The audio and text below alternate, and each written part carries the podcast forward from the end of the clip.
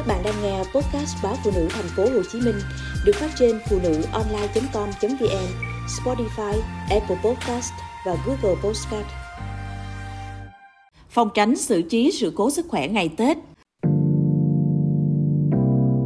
Giờ giấc sinh hoạt của chúng ta vào dịp nghỉ Tết Nguyên đán thường bị xáo trộn bởi các cuộc vui, các cuộc viếng thăm, du lịch và tiệc tùng. Bên cạnh đó là thói quen ăn uống thả ga có thể khiến sức khỏe gặp sự cố.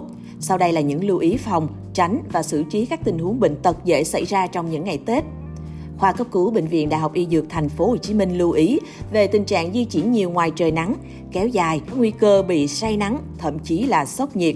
Tỷ lệ tử vong khi sốc nhiệt nhưng không được sơ cứu kịp thời dao động từ 20 tới 80%. Tùy thuộc vào thời gian đưa tới bệnh viện cũng như các mức độ tổn thương các cơ quan, tim, thận, đường ruột vân vân. Người bị sốc nhiệt thường có biểu hiện ngất xỉu, nôn khi đang ở ngoài trời nắng nóng.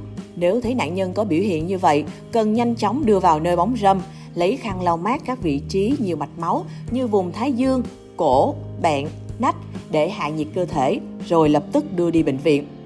Khoa tiêu hóa Bệnh viện Nhi đồng 1 thành phố Hồ Chí Minh cũng cảnh báo về tình trạng trẻ em bị rối loạn tiêu hóa, ngộ độc thực phẩm trong những dịp lễ Tết, hồi hè.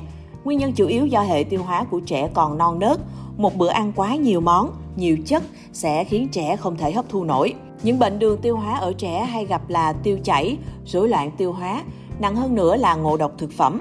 Để phòng tránh bệnh đường tiêu hóa cho con, các bác sĩ khuyên phụ huynh hãy hạn chế thực phẩm chế biến sẵn, chia nhỏ các bữa ăn, đừng cho bé ăn quá nhiều món vào cùng một thời điểm.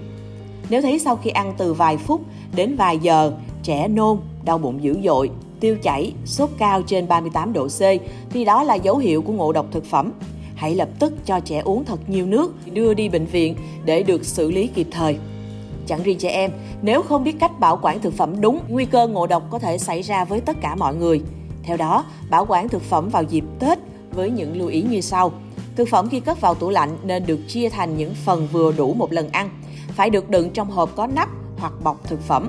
Khi lấy ra đun nóng lại ngay và sử dụng hết phần thực phẩm đó. Không cho thức ăn còn nóng vào tủ lạnh vì sẽ làm cho nhiệt độ tủ lạnh tăng cao, ảnh hưởng đến các thức ăn xung quanh.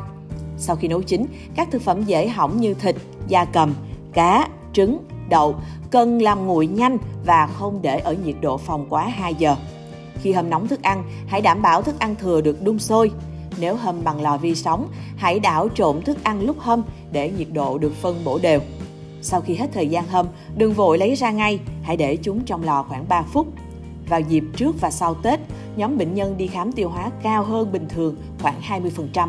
Nổi bật trong số đó là nhóm bệnh nhân bị viêm loét dạ dày, tá tràng do áp lực cuộc sống, tiệc tùng, bia rượu quá đà. Không điều trị kịp thời, bệnh có thể biến chứng thành xuất huyết dạ dày, thậm chí thủng dạ dày, nguy hiểm đến tính mạng. Để phòng tránh bệnh này, dù lễ Tết nhưng chúng ta vẫn phải ăn uống đúng giờ, kiêng các gia vị chua, cay. Khi ăn chúng ta nên chậm rãi, nhai kỹ.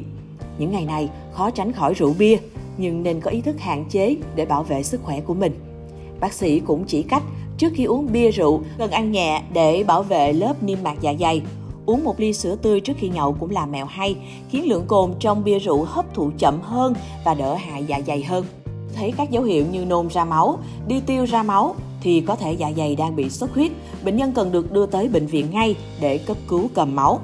Những người mang sẵn bệnh lý tim mạch, tiểu đường, huyết áp cần đi khám trước Tết để được bác sĩ kê toa thuốc đầy đủ. Trong các ngày Tết, khoa cấp cứu của các bệnh viện vẫn làm việc 24 trên 24 giờ. Nếu người thân trong gia đình xảy ra sự cố nguy hiểm về sức khỏe, có thể gọi 115 để được hỗ trợ cấp cứu tại nhà và đưa tới bệnh viện gần nhất nếu cần thiết.